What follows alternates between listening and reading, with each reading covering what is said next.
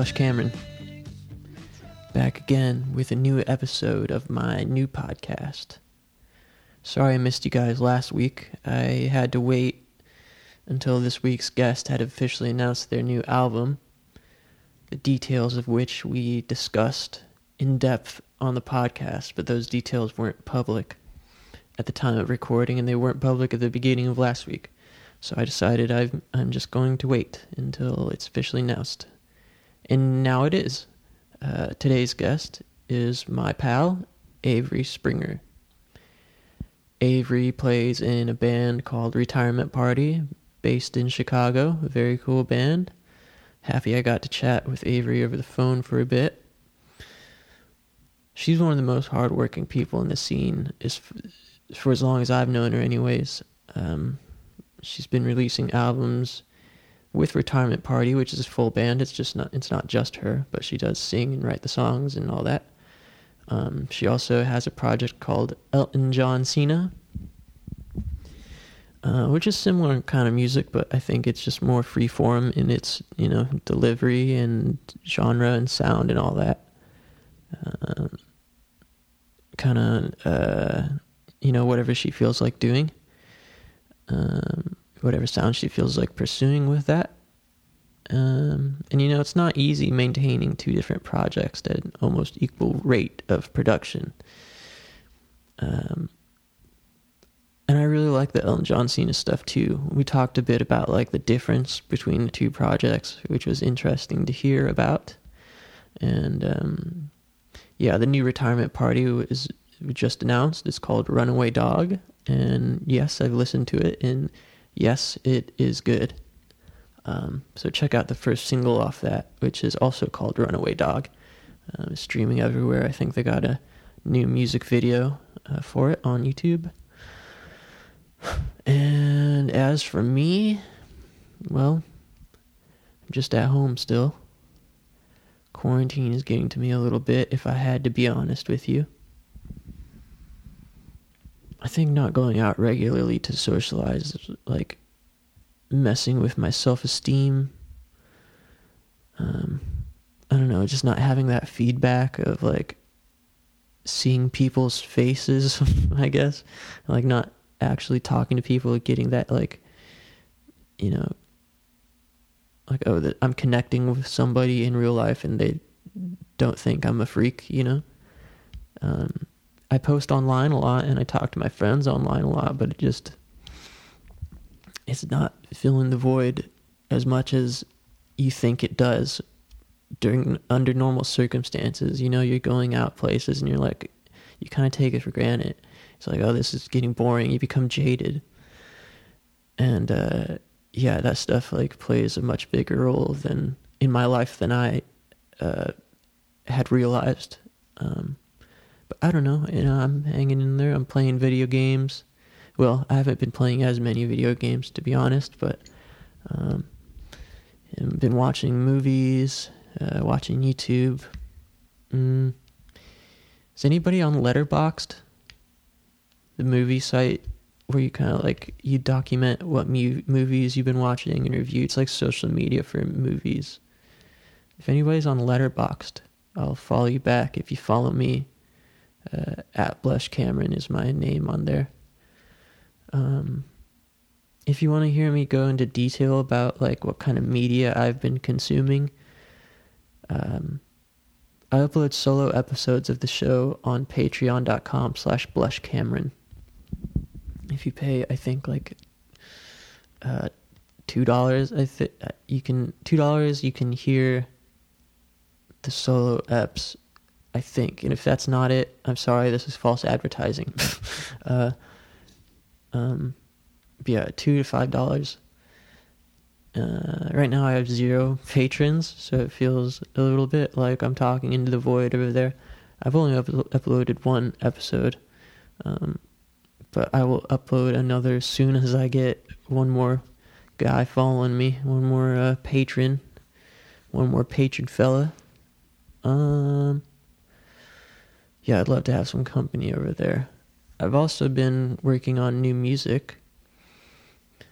These new songs are easily some of the best songs I've made, and I'm pretty excited about them. Um, I'm not sure how I'd describe the sound of them. It's similar to what I've always done, which is like some are very poppy and some are more rock oriented, but all of it is focused on hooks and melody and you know pop songwriting. I mean, you heard a clip of the new one at the beginning of this episode. Um, that one was called "No One Knows," and it's on Bandcamp right now, uh, blushcameron.bandcamp.com, and it'll be on streaming services by Friday of this week, um, whatever date that is, the twenty fourth. Uh, I think I'm gonna go for an EP this time around. Um, probably try to release that no later than August. But who knows? We'll see. It would be nice to find a label to give me some money or press some vinyl. Um, who else should I get on the podcast? If you have any feedback or anything, or just want to keep up to date with new episodes, come follow me on Instagram and Twitter at Blush Cameron. Um, let's be online together during this bizarre, um, isolated time. Um, yeah, let's post. Let's make some posts. All right, that's about enough out of me. Here's the show.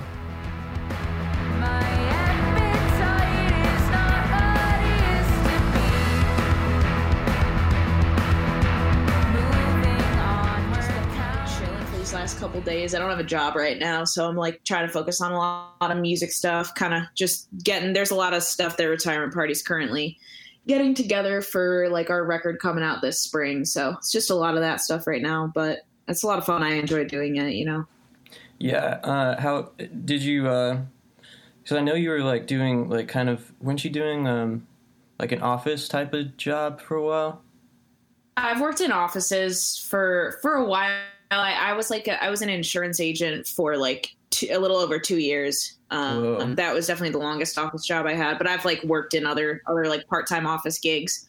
Um, but yeah, since like when did I quit? That I guess like summer. Since summer, I haven't I haven't been working in offices or I like picked up some gig work uh, around the holidays, mm. um, seasonal stuff, and then just like and everything like I'm kind of chilling for. I've got, I've got you know rent for another like two months, so I'm like cool. cool music for a little bit, and then you can find another job when yeah, you need it. Sure. You know? Yeah, I mean it's tough too. I mean you guys seem to tour a lot. I mean whenever I hear about you guys, you're on tour, and uh, you know how it is we, trying to keep a job. A yeah, it's it's definitely that. That was kind of the big thing. Is it just I just couldn't keep a job anymore.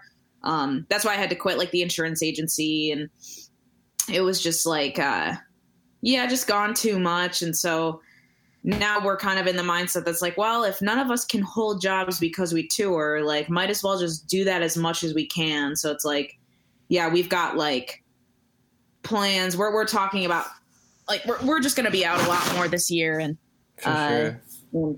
you know, we we're already planning stuff for like next year and talking about when it comes to touring. So it's just yeah, it's a kind of the the job is the road now, but I would rather have it be that than like having to balance um you know a, a job that pays me well enough to live and and also that stuff. It's like I can kind of pull from both, which is yeah, nice. totally.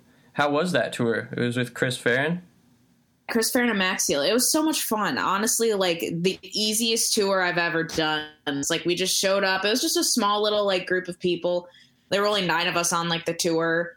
Um, but everyone is so nice and so talented. And it's just like all the shows ran so smoothly. All the fans were just, it was like everyone was just so nice and like respectful and receptive to the music. It was just a lot of fun kind of all all around like good vibes. Yeah, that sounds really sick. Uh, then you guys were like what in LA for a few days, like recording a video or something. Yeah, we did in LA, and then we we knew we were wanted to film a music video while we were out there. So uh, we, yeah, we we found a someone a, a director to work with, and we actually ended up going out like two hours outside of LA to like the Mojave Desert Um, and we we rented like an Airbnb and we filmed a, a music video out there. Um, so that was fun. And then yeah, just came back and hung out in LA for another couple days, which was a nice way to decompress after the tour and also like get some shit done, but also enjoy the nice weather of Southern California instead of like the freezing and gross Chicago winter. Yeah, so. totally. Yeah, I've actually never been to LA, but I really want to go. The weather, it, it, seems it's it's it's always nice. It's just always like seventy degrees and sunny. Um, but yeah, it was fun. Like I, I just anywhere that isn't like I love to visit because the landscapes just fascinate me. I'm not used to any landscape whatsoever besides cornfields and shit yeah, like that. Sure. Yeah, yeah. Yeah, I was born in California, but I only lived there until I was 2 and then I moved to the Midwest for most of my life until now. So, I definitely relate. Um you from Are you from Michigan? Yeah, yeah. I grew up in uh in the Metro Detroit area, uh, in like Royal Oak and Troy. Um, so yeah, that's that's where I I grew up, and then once I graduated high school, I moved to Chicago and also went to school here. Yeah, it's funny. I for some reason I didn't know that until um, Alex Stoitz mentioned it when I was talking to him that you guys like went to um, like School of Rock together or something. Yeah, we met each other, and I was like, I was probably like 15 or something, and I met all the guys that are in Dogleg through through going to school of Rock. that's funny. there, and then I ended up working there. And, yeah, such a small world, mm-hmm. huh? Yeah, it really is. It's it's cool. It's really cool to see them doing so well because I'm like, yo, I remember when Alex, when I had to ask Alex to stop sending me demos for all the dog legs, like the earliest Dogleg release, because he would change like one thing in the recording and then send it to me, and I'm like, dude, I I don't know what you like. It sounds great, but I don't, I have no idea what you've done at this point. That's so um, sick. It was funny. Yeah, I saw a lot of early developments of that, and it was the same, like me showing early stuff to them. But yeah, they were some of my early music friends, so it's really cool to both be like doing stuff now, and they're so good. It's it's it's sick. Yeah, I love it. I love seeing. Uh, I mean, that's very cool that both of you guys, you know, met back then and are both doing well now. Um, I have a question though for for like um, a kind of a specific question, which is uh, do you remember the first time you became conscious of music being a thing? Like for me, it was I I was probably like three or four, and I would listen to uh, "Bad to the Bone" on tape over and over again, and that's mm-hmm. like when I realized like oh this is a song and I like this song, you know. I don't, you know, I really, I don't know. Music's always been a part of my life in a way that like my parents met uh, in like doing musical theater. Uh-huh. Um, we kind of grew up with that. Like I remember at a really young age, like in our living room, like we had this like you know a coffee table in the center, and my parents would put on like this Broadway Kids um like CD and we would just run around the table like me and my siblings like chasing each other and stuff and that mm-hmm. was like some of the first music that i like learned and knew um i think like when was like though the first i i do remember uh I was probably around like four. Um, and I have two siblings that are really close in age to me. Uh, okay. Uh, and my parents got the lap harp, and we were all sitting there and like, you know, we decided to write songs. And um, my yeah, like just little tiny like you know, and and mine sucked. It was called I Like School, and oh, it no. was just like this thing and and my brother did one that my parents thought was actually kind of cool and like but it was always like oh you know that that was the, the, moment i'm like you know you can like make this shit like i just made a shitty little thing i didn't think it was shitty at the time but like you know that it was at that time that like i kind of you know had a little bit more of a personal relationship with music but that kind of wouldn't really like turn into anything until a little bit later into like my preteen years when I wanted to like start playing guitar. I was I was just such a sports kid growing up that like I liked music and thought it was cool, but until I started like developing my own taste and falling in love with it in that way outside of like parents' influence, like I was like that was uh when it really started to click for me. That's interesting because I I've uh, how how how much how much of a sports kid were you? Like were you how old were you playing sports till? Um, I well, I remember my my last year seriously playing sports was my freshman year of high school. At that point, I was playing guitar. Uh-huh. Um, but I was like doing all throughout like really it was especially middle school and a little bit of elementary school. I was playing like travel softball and also volleyball and basketball too. So it was kind of like the softball thing was year round, and I was playing like varsity freshman year and all that stuff. I would go to like camps, like college recruiting camps type stuff. Not like see, I wasn't I wasn't you know the best ever, but I was I was pretty good. Um, and so yeah, I was just I was the only one of my siblings that was um, athletic. So I kind of and I, I was always a competitive person, so I was just kind of naturally drawn towards that.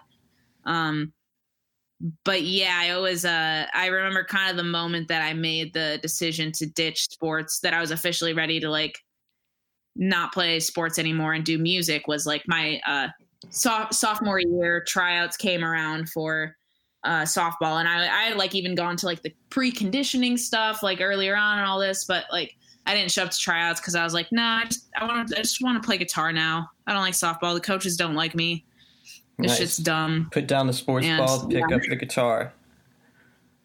that's how it went and the rest yeah so that, that was the real shift but I, I was playing guitar for like two years maybe three at that point um anyways Was so there any, it's just um, Was there any particular band that like kind of like sparked your interest in playing guitar and getting into like rock music or alternative music?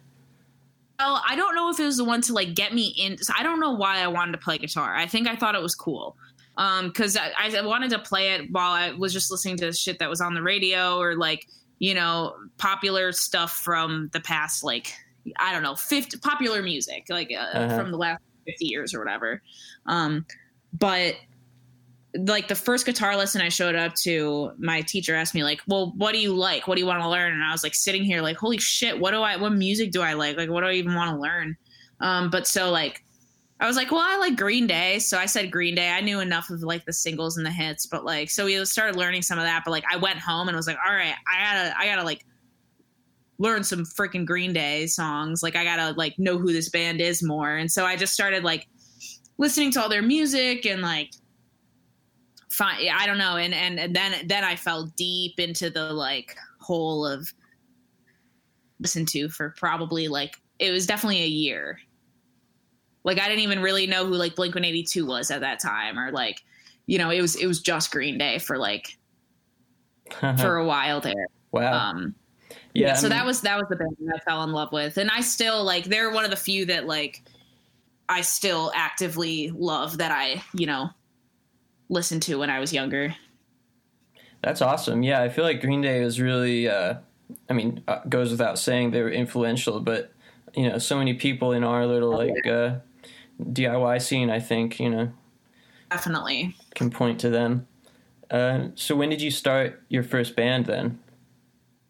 So my my first band, um, I was I was did, had I turned? I think I just turned sixteen, maybe, or maybe I had it. No, I don't know. I, it was around that time. Um, it was. I actually got asked to be a part of a band. Um, we were called. They were called the Villains at the time. Um, it was actually Parker from Dogleg, who also plays in Shortly Mm-hmm. Um, was in that band as well as two other friends, Melanie and uh, Josh, that I knew from like School of Rock. And um, they asked me to join the band as like second guitarist, and I was like, well, I write also like write songs too. But it was like I hadn't written songs that I had shown anyone at that point. But so I joined that band when I was 16. They were all like 15 and 14, so I was I was the oldest one. Um, but we changed the name to Reptar on Ice after I joined. Um, and yeah, that was a band. We were a band, or I was in that band for probably a year and a half, hmm maybe. Sounds about right. Um, and like we we recorded like an EP that I wrote two songs for, and like we started kind of like doing stuff like playing local shows around town, and we're like, I, I started to dip my feet into like the whole business side of the industry with that band, like you know, emailing promoters and getting t-shirts and doing all of this stuff like you know Wow. getting our music on uh you know itunes and shit like that so that was like my first experience with that but uh ended up leaving the band just because of creative differences. But uh, you know, that's that's always the story, and it, it was still a lot of fun, and it was a really great first band experience. We we didn't like to we didn't suck, which was kind of cool for a first band. Yeah, um, sure. is any of that as a group we did not. Sure. Is any of that music online still, or? Yeah, you can find it uh, Bandcamp. That's probably it. Because I was bitter after I left the band. Oh no. Um, I I was the one in charge of like Spotify and like because Spotify was like a, a, budding thing at that time, and I, t- I took our music off of Spot because I had to pay for it. It was like TuneCore, so you had to pay twenty dollars. So I like canceled the thing because I'm like, fuck it, I'm not gonna pay it anymore. it's no longer anywhere there, but it's definitely on Bandcamp under Reptar on Ice. If hmm. anyone has any interest in that, which I kind of hope they don't, but it's there. I won't. I won't try to hide it. You know. uh huh. So, um, when did you move to Chicago? Then was that right after high school, or? Um, yeah, was- it was uh, two weeks after I graduated. Um, technically, like, well, it was two weeks after school was done. Forget where graduation falls and all that, but I, uh, um, yeah, I had a I had a job opportunity out here to it was actually the insurance agency thing. I was they're like, yeah, we can I knew I was going to move to Chicago for school um in the fall, but uh, right before school ended, um I I was talking with someone and I got or uh, you know a, a family member a bit of removed and they had this job opportunity open up um and yeah, so I, I was working full time for the summer. So like I subleased, moved to Chicago, subleased an apartment for a couple months before my freshman year of college started, and uh, yeah, got to just like live in the city and live on my own and figure all that shit out. Um, I was just working full time at, at that point. Um, job was nice; I could work full time in the summers and stuff, and then uh, moved to part time when when school was in session. But yeah, so I moved out pretty quickly after I after I graduated high school um, and just and never moved back. Uh-huh. It was uh-huh. kind of immediately like this place felt like home. I didn't know a ton of people when I moved here, but like throughout that first summer, I just I met so many people and just went to so many shows, and that's just kind of how I I made my place here. It was just like I just showed up places. I had nothing better to do. Didn't really know anyone, so I would just show up to shows. That's how you do it, yeah. But it was. Cool. Um, W- was there a band between Retirement Party and uh, Reptar on Ice? Yeah, there was uh, there was the solo project. The I'm disenfranchised with playing with people. The, El- is that Elton John Cena or something else? No, well, it was kind of so. It was actually sunglasses on a plane.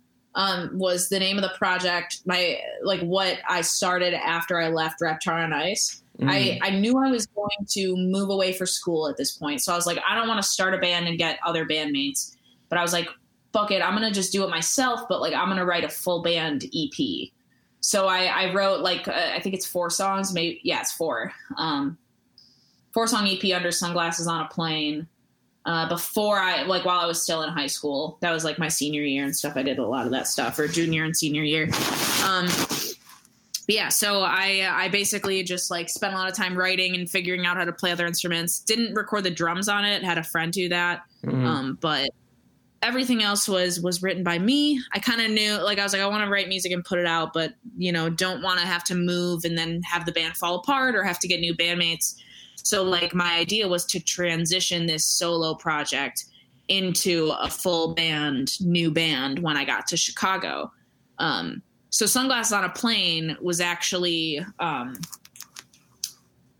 into we shortened it. People called me soap, which uh, like that just kind of came to be mm-hmm. from sunglasses on a plane. So like I was like, fuck it, throw away sunglasses on a plane. We changed our name to soap, and that was retirement party. What would be oh. retirement party? Oh. And then we only had the name for for like three months until we got a cease and desist. Yeah, I remember um, that. Yeah. So, so yeah, then it changed to Retire Party. Elton John Cena was just like I had recorded um, an acoustic, like I long story, but I basically threw like a, a class at my high school called Innovations, which was a project based like learning class for like seniors. Um, I basically got my school to fund me recording two songs with another student. Like I, we went up to um, Saginaw to Nick Diener from the Swellers, his studio, and recorded two acoustic songs with me, like my songwriting, and then uh, I collaborated with a violinist at our school. Um, and so I got them to like pay for the recording for that, and it was it was originally put out on a, a the what is it? Not safe to drink compilation that was put out um, for Flint and for all of that during 2016. So I, I, recorded two songs. One came out on that, and then by the time the summer kind of rolled around, I was like, well, I have this other song, and then this one before. Like, you know, I want to put these out. And I came up with the name Elton John Cena. So I was just like, I'll just that'll be my solo project now. Now that I'm mm-hmm. switching over, like mm-hmm. this one's gonna be full band. Elton John Cena will be solo project. So that's kind of how all that came to be. I just had some songs sitting around and I was like, ah, let's put it out.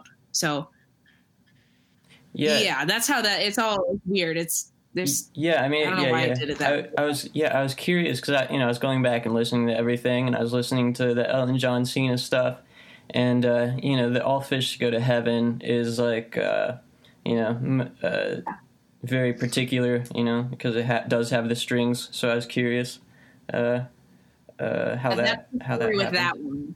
Uh huh. Yep all fish go to heaven was was the release that you know went up and it was funny it was in a snowstorm we just it was uh i think it was a day off of school. It was like some ho- monday holiday and it was fucking blizzard and we just drove up to saginaw. It was really cool though. I'm, I'm glad i got to do it and then like that just jump started elton john cena so that was cool. Yeah uh, and then i don't know how to start this exactly because i want to like talk about both retirement party and elton john cena in the releases and kind of like get your thoughts on them and uh, like see what was going on for you as they were being recorded and written and whatnot. So I guess um, chronologically, retirement party, strictly speaking, was first. Um, well, first, uh, All Fish Go to Heaven was technically the first release. Ah, uh, right, that right, right. Between the two projects, um, but yeah, strictly speaking, came a couple months after. That was the, f- yeah, because uh, yeah, I released All Fish in summer of 2016 and then 2017. Yeah, it was a uh, first day of 2017 was when Strictly Speaking came out. So yeah, that and that EP I had written a lot like the summer that I was living in Chicago but didn't really I basically wrote that EP. Um and kind of the way that that one came to be is just like I, I got together with bandmates and we had one practice and we you know i had these five songs and we jammed them out. I had like some leads written but like didn't you know hadn't it, it was still a, a, collaborative effort between everyone but practice went really well. So i was like i had already booked studio time. I didn't tell anyone. Um, but I was like, yeah, so do you guys want to record these in a month? And everyone's like, oh, okay, sure, yeah. So it was just kind of like that's how it came to be. And um, yeah, strictly speaking, came together pretty fast. I see. And you knew you wanted to do an EP rather than an LP at that time? Yeah, I just hadn't really toyed around with the idea of doing an LP. A full length definitely scared me at that point. Like, for me, both like the cost of recording it and also writing it, I was like, I didn't feel ready to write it yet um, and to write one because I don't know. To me, it's a record isn't a collection of songs; it's a lot more than that. Right. Um, it's an independent, you know, single body of work. So I was like, I had written these songs and I felt that they fit together. So I was like, cool, I'll release them in an LP. Mm-hmm. Yeah, for sure. Uh, was it originally on Counterintuitive, or did did they like re-release it? Oh, so Counterintuitive actually didn't re-release it. Uh, they we they only put out uh, somewhat literate for us. Um, we had we had tapes made through Teal Day Records, which was a, a label in out of Minneapolis. Um, they also like uploaded our our release to Spotify and shit like that, but did a really terrible job at managing all of that, and we've had problems. So now we we have all like we own it entirely and like distribute it ourselves. Um, oh. But yeah, so that one Jake doesn't counterintuitive doesn't have. That's that's just us at this point. Okay, yeah, it, on Spotify, uh, it lists counterintuitive oh, at the bottom. we we distributed ourselves like we get the full i think jake helped us out and like uploaded it for us under I see. that so yeah it does say that but Got it. no Uh, people are asking they're like you gonna press it on vinyl and all that stuff i'm like probably never. Do you still listen to those songs? I think they hold up pretty well. thank you. Thank you. Yeah a lot of people still listen to them i don't really i definitely kind of grew out of it. Um we don't really like to play them live anymore. We'll probably bring that back as time goes on and we play longer sets and stuff but like yeah i mean I, I don't think they're bad songs but it's definitely like i'm writing a lot better stuff and i personally feel that the you know i feel like all artists kind of feel that way Yeah, of course. Yeah. they cover their own people and things like that so but yeah people a lot of people still like it so maybe maybe we will someday but i don't know Yeah, I think the only like person I've ever talked to that isn't like that is once again Alex from Dogleg. He's like Uh, yeah he loves his old songs still and loves playing them. It's so cool. awesome i wish i wish and i hope that in the future these songs i'm writing now don't turn into the same thing you know we'll see we'll see Yeah. Yeah, I mean I'm the same way. Um I like write a song and record it and then forget about it. You know? It's just like put it out of my Yeah. mind. yeah i've been recently like trying to revisit and keep better track of like how i organize all my old things that i've written and yeah i'm like compiling some songs from the last like two years that i've written and forgotten about for like a a, a new a new release the next like solo stuff so that's fun Uh did you guys tour for Strictly Speaking? Yeah, we did. Uh, so the first tour we did, yeah, came out in J- January 1st, and then we went to South by Southwest that year in March. Um, that was the first tour we did. We went down there, played in Austin, a couple shows in Austin, and then like did like six or seven shows back. Um, that was the first tour. It was really fun. Um, you know, kind of from the start, we did we we never had like a tour where we lost a ton of money. It's like, you know, there were definitely times where we invested more of our personal money and stuff, but we never had like a really, really bad tour in that sense. Um, so yeah, the first one was nice. Um, that we played with Dogleg in Ann Arbor on that first tour. And then, Oh yeah, I think uh, I played that too. oh my God, that was at, uh, at the, what name do, what do they call it now? Uh, Metal Frat? Yeah, Is it still yeah, that? yeah. Uh-huh, yeah. Yeah. yeah. That was such a fun show. Yeah. I yeah, I almost was- forgot about that. I think that was It was a or for sure. Yeah, I think that was my first show with that with comps, uh, my band before. Um, yeah, interesting. Yeah, um, cool. uh, so between um, strictly speaking and somewhat literally, you did uh, Elton John Cena, "All Wombats Go to Heaven." Is that right? Uh, yeah, I think when it comes, yeah, with the recording, I, I recorded that and did all that beforehand, um, but or before we recorded. Somewhat literate, I think. I don't know. It all it, it definitely uh, blurs a lot for me. But yeah, that release came out in between. I basically I spent one. I had all these songs that I I knew for that release that I wanted to write songs on an acoustic guitar and have a little like Casiotone keyboard. Mm. Um, so those sounds like I knew that's how I wanted to do all these songs. So I, I yeah, I just kind of kind of wrote that and then went to Seth Engel um, from Options, who is an engineer and owns uh, Palette Sounds Studio here in Chicago. Um, he recorded uh, Strictly Speaking as well, but so I went to him for all Wombats, and we just I was like, all right, I have the money for one day, and it's acoustic guitar, my voice, and this dumb keyboard. So like, let's just let's do it, and we just knocked it all out in a day. Um, yeah, it was really fun. I liked that release. I liked uh, being able to continue the like writing solo stuff while I was still in a band. Like that's something I've always that's uh, important to me is continuing to just write all the time. Yeah, because I was curious what like the distinction is in your mind between an Elton John song and a, a retirement party song.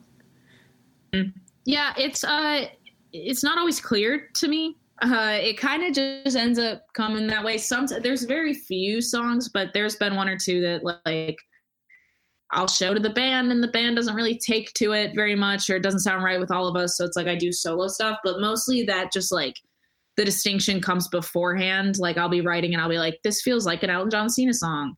or this one feels like a retirement party song. Um, but there's definitely been some like, um, some like overlap, some questioning. It's like, well, which one does this go to? But uh, yeah, at this point, like especially because the last Elton John Cena release was a full band sound, that was especially different. Right, yeah, but yeah. with those, it was like I wrote those songs that I knew that I wanted to like write the other instruments for it.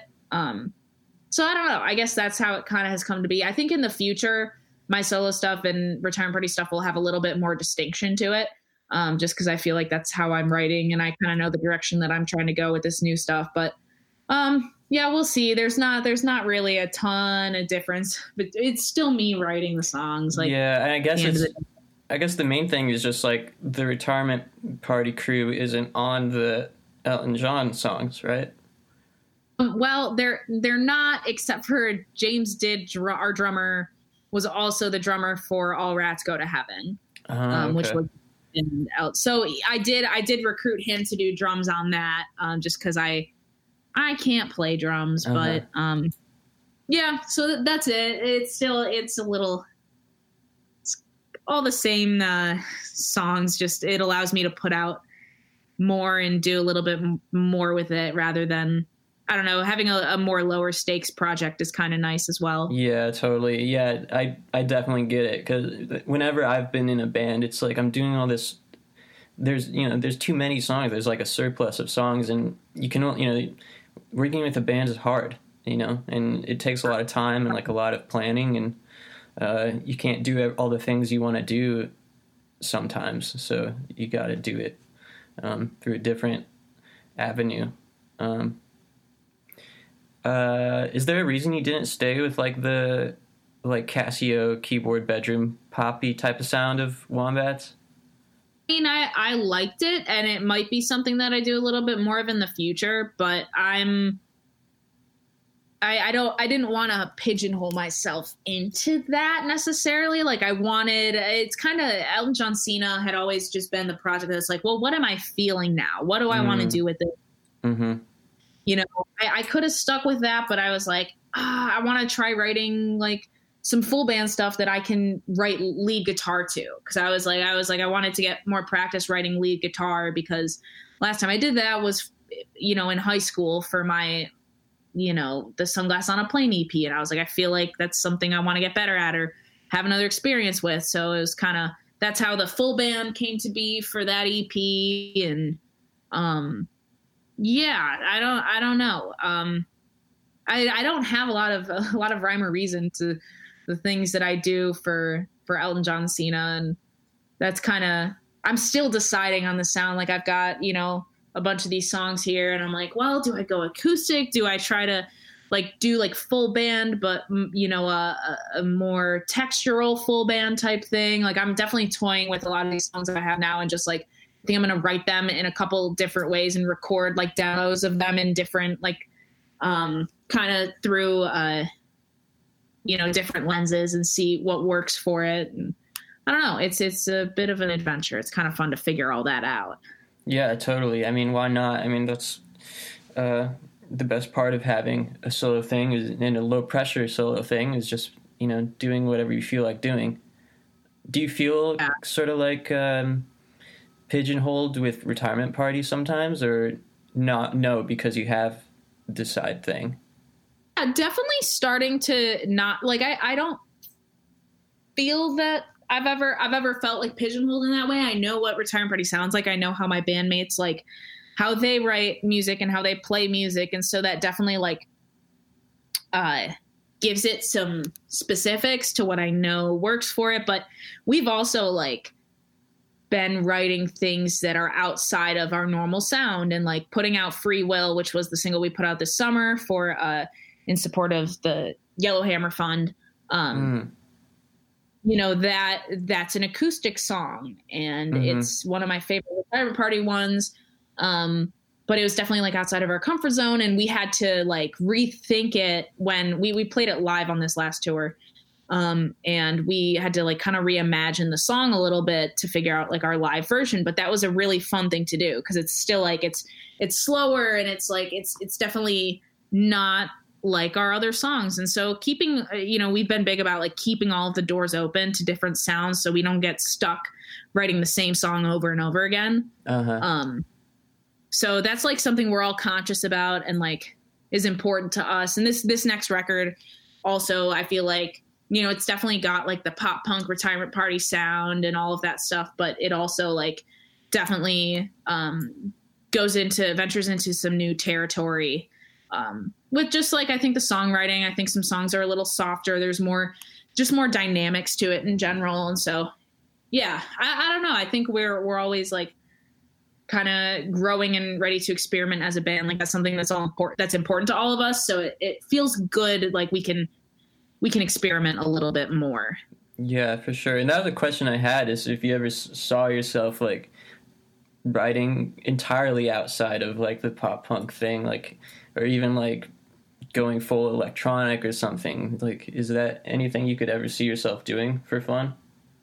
I don't know. I definitely like don't want to. You know, I I've thought about as time goes on and as I write more and like, um, I I definitely am like into the idea of writing music that I would never play, writing mm. melodies and songs that I would never be able to or like would play like write for other people in general. Mm-hmm. Um, then I, I also like even for myself, like I look at artists like like it's not exactly what you're saying, but like you know, one of my favorite records ever is Blanco by David Bazan, mm-hmm. um, which is mm-hmm. one of the solo albums that's just like um, the the way that I don't I don't even know what it, what he's like playing on it. Like it's it's a bunch of bleeps and bloops, and I really like that. And that's I've never written anything like that or done like. And I'm like, oh, there's just so much that I could do out here outside of a guitar and outside of pop punk music and stuff like that. So I definitely um, want to, you know,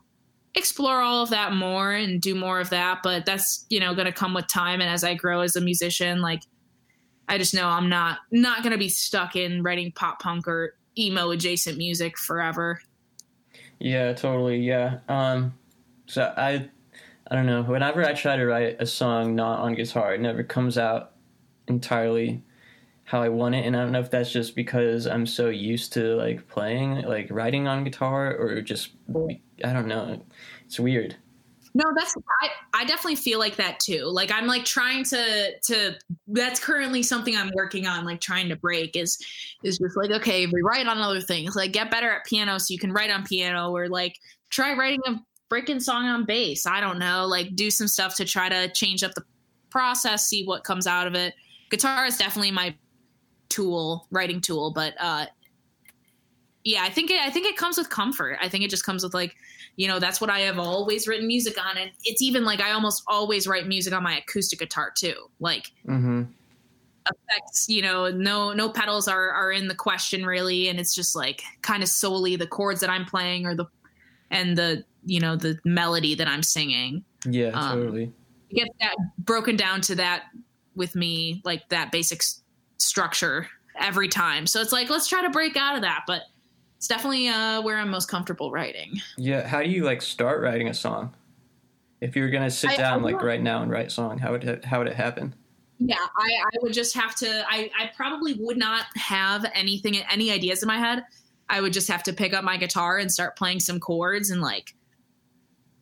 That's that's uh, entirely how it all starts. Is I just have to pick up my guitar and fuck around a little bit and then I just like oh, I like how these two chords sound together or this chord progression. And then it's like, cool, well, let's start writing a melody over it. And it's like kind of a as I go, like the song just kind of figures itself out as I as I'm playing it. Um, you know, I never I very rarely write a chorus before I write a verse.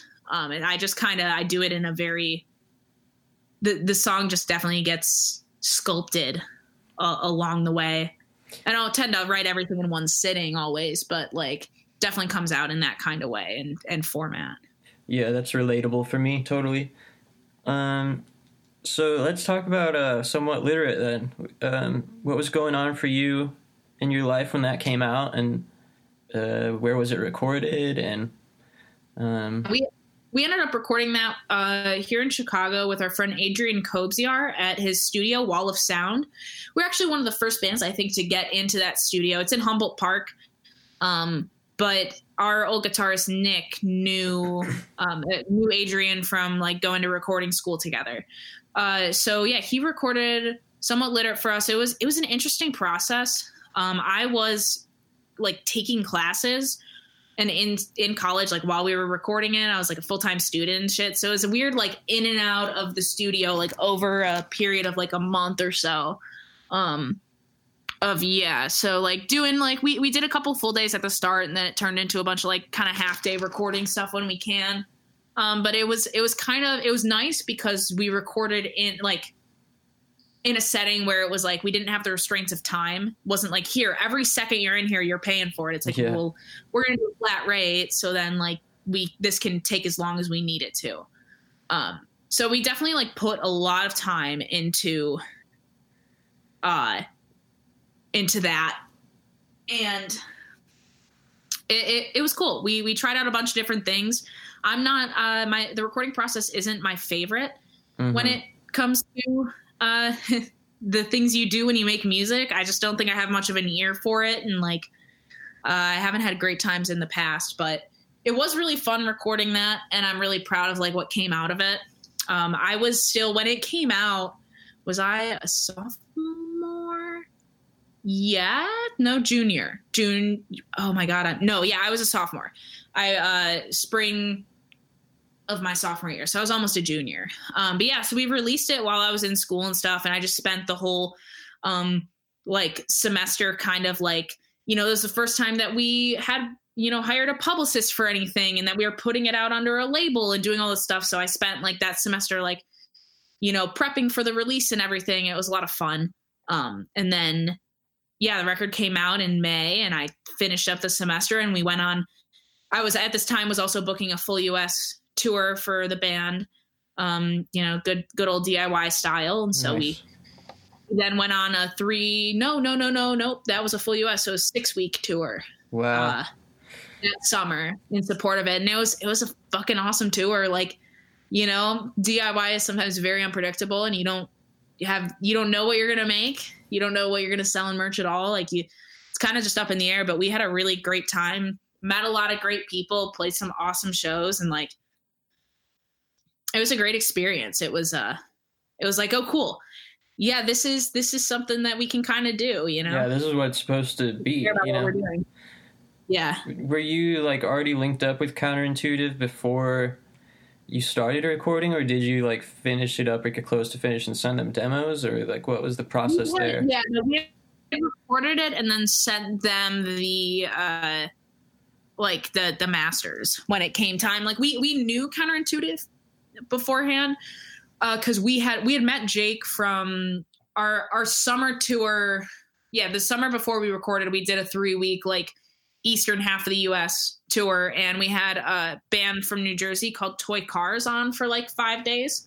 Mm. Um, and at the time Jake was managing them, they put out a, a release through Counterintuitive, but um, Jake came on the run for those five days, and that's where we met him basically. Um, and and we knew he had like interest in the release.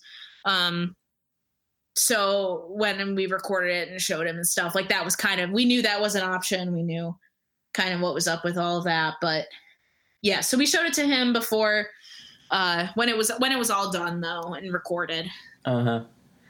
Uh yeah, how were you excited to I mean, I guess of course you were excited to um be working with them. Were were you like uh, did did you see, ever see yourself working with a label like that when you were younger? Did you have like any sort of aspirations to work with like a big label or um Definitely. yeah I, I- definitely had like aspirations of that but for me it was never like i didn't do a ton of like dreaming of big stuff it was just kind of i was always a little you know more realistic about it where it was like oh it'd be cool to work with a label on things like a label that's gonna you know give you funding or actually push your like you know release and things like that. But you know it was always it was still a dream for the most part for me where i'm like you know this would be cool to have but probably not gonna have that. I'm probably never gonna be able to do this stuff. Like i i you know so it, it was really cool when we were able to do that with counterintuitive and you know it it was uh they were they were still smaller at that time they had you know put out best buds still and were doing well prince daddy and mom jeans mhm. but uh, you know, we we did sign to them again for this record. Oh, okay. Uh, it, it, feels like there has been both a lot of growth with our band as well as his label. Yeah, um, for sure. So, so it feels it feels really cool to be able to grow with a label like that, and and yeah, I still feel very lucky to have that kind of support uh, for this for the music that I put out. It's it I do feel very lucky. Never gonna take that that stuff for granted. yeah, that's awesome. Um, so I guess after that, it is uh, all rats go to heaven. Is that right? Uh, yes, yes. All rats go to heaven is next. What was what was up with that? What was the process there? And I noticed it was put out by Lauren Records. Yep, Lauren Records put it out. Um, yeah, I just kind of like it, the the way that I write and write music. Like it is kind of normally one release at a time. So we were in a lull from after writing somewhat literate uh-huh. and um, cool like time to do some of my some stuff on my own and so yeah wrote wrote all of those songs and um spent quite a bit of time like i rewrote all the leads at one point and the bass parts at one point there was a lot of like going back with those songs and rewriting them and um it was recorded at two different times i recorded with matthew frank um from from there, there, there, and recreational drugs, lifted bells. Um, Matt's really cool. Uh, it had a lot of fun recording it. We did record it like we did the drums and like the rhythm guitar and shit, and then like retirement party went on tour, so it was like three months down the road that we finished up and like did leads and stuff. And within that time, like I re- rewrote all the lead guitars and did all this stuff. But it, it was a big trial. Um, you know trial by error type type project and um, it was definitely tougher for me because I wasn't used to writing everything. Mm-hmm. Um, but it, it, was a lot of fun. And then I, I had met um, Aaron from Lauren Records. How did I meet Aaron? I don't really know. Aaron just kind of popped up in my life at some point, and we became like friends. And um, you know, he really likes the music that I make and that, you know, with both retirement party and, and Elton John Cena stuff. And so um, I asked him when it when the time came around, I was like, Hey, would you want to maybe put this out? And he was like, Yeah, sure, would love to. And so it was it was cool. Yeah, that's um, awesome. Yeah, I feel like you can kind of hear yeah. the uh, growth in the songwriting on that uh, particular release. Uh, do you still like listen to those songs? I still really like those songs.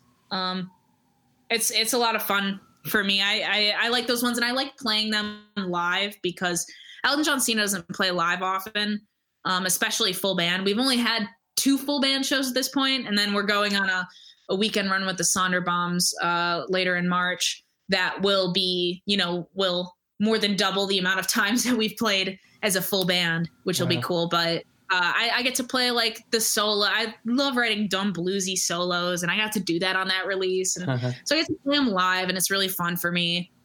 Um, yeah, so I, I really like those songs. I still still do. Um, I, I hope for a while I do, but yeah, I we'll, guess it wasn't we'll released see. that long ago. Only coming up on a year. Year. Mm-hmm.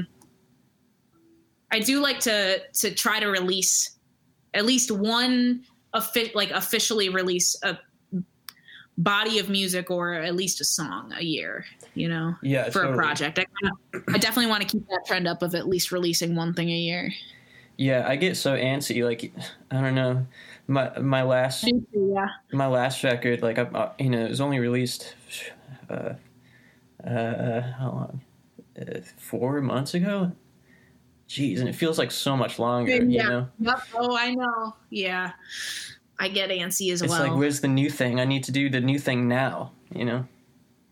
Exactly. And speaking of new things, what's the next thing for you? Retirement Party's putting out a record uh, in May, our second LP.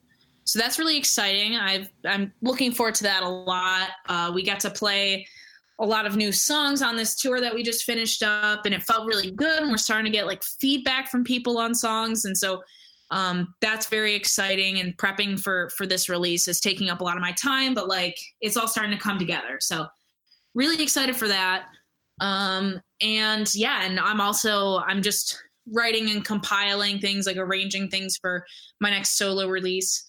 Um, it's probably not going to be under the name Elton John Cena. I think we're going to move away from that um, and just go Avery Springer because uh, I uh, had the the insane privilege of having uh, Stereogum write about uh, was it beer? I think it was beer pong off of All Rats Go to Heaven, and it was crazy. There were a hundred comments on Stereogum's website, like attached to this article, and every single one of them was about the name. Oh God. Um, Were they all was like, negative? all right, were, were they think- just pointing it out? no, or- no, no. Well, some people were like, this is the dumbest thing I've ever like. Whatever. Like some people criticized it, but a lot of people were just commenting their own before and after celebrity names. I see. Um, and so I was just like, you know what? Like, I, I picked this name because I thought it would get people to notice me, and it did, and it was cool. It was a funny thing, and like, you know, people definitely would like come to shows and be like, Elton John Cena, that's so funny, that's cool, whatever.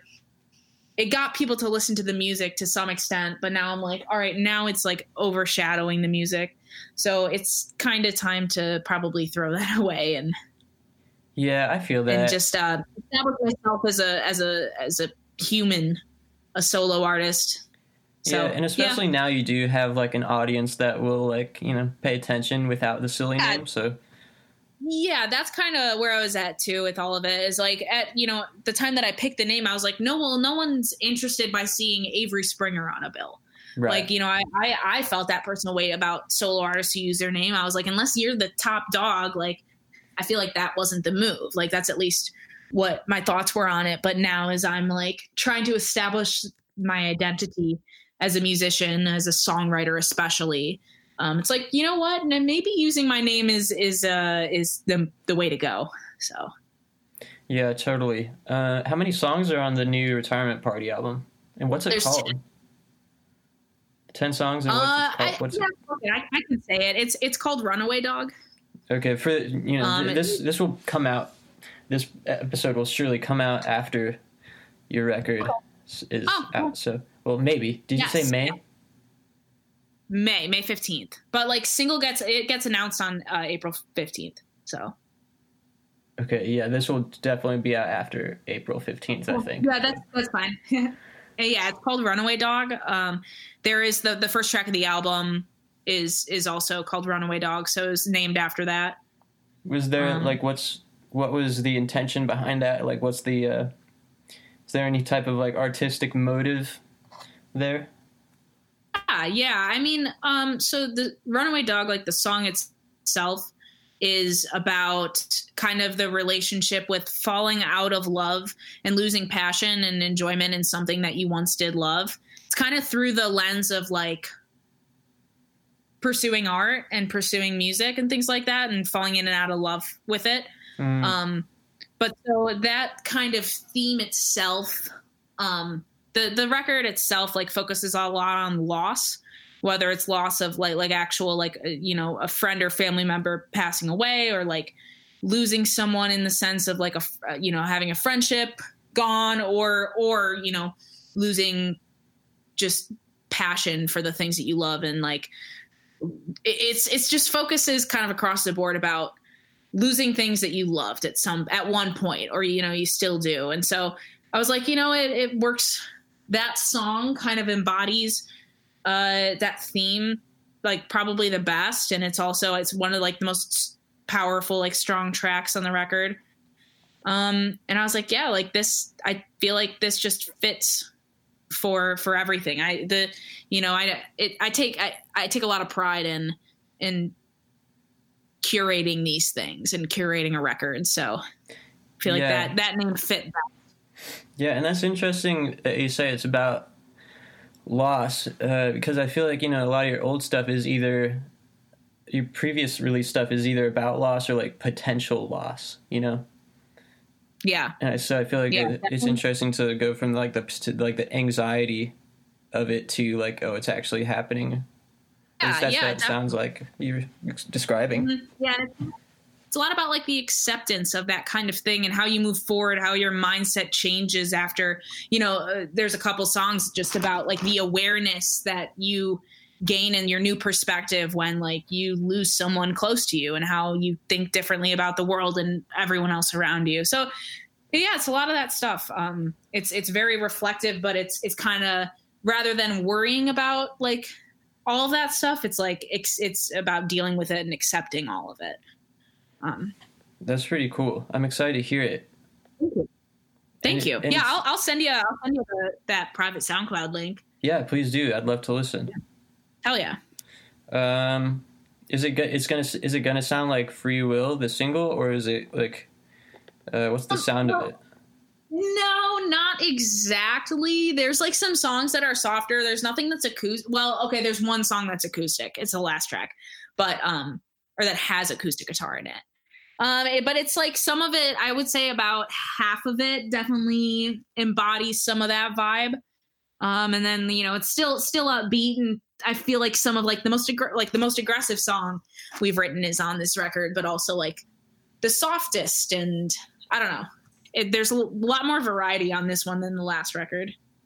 Cool. Well, it sounds great. It um, Thank you. it sounds uh like you guys are really uh, coming into your own in a way and like uh really maturing. I think, and uh, I think a lot of people will be as excited as I am to hear it.